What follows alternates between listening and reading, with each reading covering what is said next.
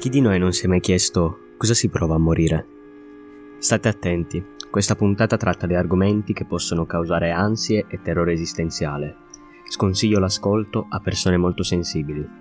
La morte è la madre di tutte le paure, perché tutte le paure possono essere ricondotte alla paura di morire, e la morte è l'unico problema dell'uomo a non essere risolvibile.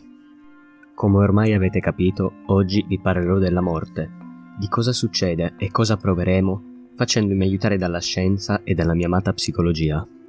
Ma diamo una definizione alla morte, cosa difficile. Democrito già a suoi tempi affermava che non esiste una definizione precisa della morte. Possiamo innanzitutto dire che la morte è il contrario della vita, ma a questo punto che cos'è la vita? La vita è un fenomeno negentropico, quando una cellula smette di funzionare è morta. Ci sono due tipi di morte, apoptosi, la morte programmata, gestita per prevenire effetti collaterali su altre cellule, e la necrosi, la morte caotica, disordinata e traumatica, anche se anche questa ha meccanismi di controllo. Ma non stiamo ancora definendo la morte, perché quando un essere umano muore, alcune cellule sono ancora vive, ma non per questo noi siamo vivi.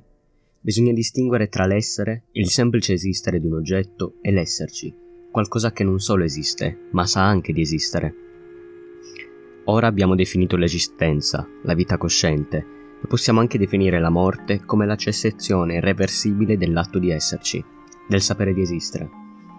Ogni minuto muoiono circa 100.000 esseri umani, ed è inutile dirvi che la probabilità di morire è del 100%. Noi tradizionalmente distinguiamo tra una morte accidentale, istantanea, e la morte naturale, e quest'ultima è a sua volta divisa in morte per malattie e morte di vecchiaia. Ma se ci pensate bene non esiste una morte di vecchiaia, si muore sempre di qualcosa, c'è sempre un organo che smette di funzionare. E perché smette di funzionare? Di certo non perché è stufo. La morte nel sonno è considerata la forma più dolce di morire. È comunque una forma di arresto cardiaco. Sono tante le cause di morte più temute dall'uomo. Soffocamento, sete, fame, tumori, omicidio, suicidio, incidenti, patogeni infettivi, parassiti, la vecchiaia ha diverse cause, accumulo dei rifiuti nel corpo, mutazioni nel nucleo delle cellule, perdita di cellule staminali, aumento di cellule senescenti e aumento di legami proteici intercellulari. Ed ecco cosa spinge la macchina che è il corpo a funzionare sempre peggio. Più invecchiamo, più il nostro corpo fa fatica a funzionare e aumentano i problemi, fino a quando non diventeranno troppi da sistemare, portando alla morte. Ma quindi, cosa si prova a morire? Quando scopri che stai per morire, la prima emozione che sentirai è la negazione, Rifiuti di essere un moribondo, ci deve essere un'altra soluzione. Magari il dottore si è sbagliato. E poi si passa alla rabbia. Devi cercare un colpevole, un senso a questa sorte. Segue la contrattazione, dove ti convinci che puoi fare qualcosa per evitarlo, convincere il medico che ha sbagliato, trovare qualche cura incredibile ancora sperimentale. E poi arriva la depressione. Non riuscirai a fare niente. Non avrai voglia di fare nulla. Avrai la sensazione che avresti voluto fare molte più cose, di aver fatto troppe cazzate. Vi penterete, temendo di aver sprecato la vostra vita. L'ultima fase è l'accettazione.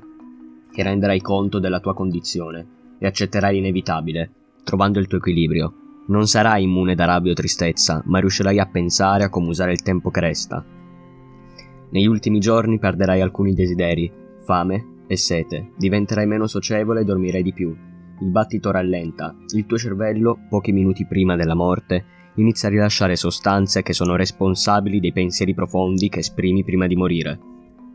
Queste sostanze ti causeranno anche allucinazioni e difficoltà a distinguere tra sogno e realtà, ma soprattutto ti renderanno calmo.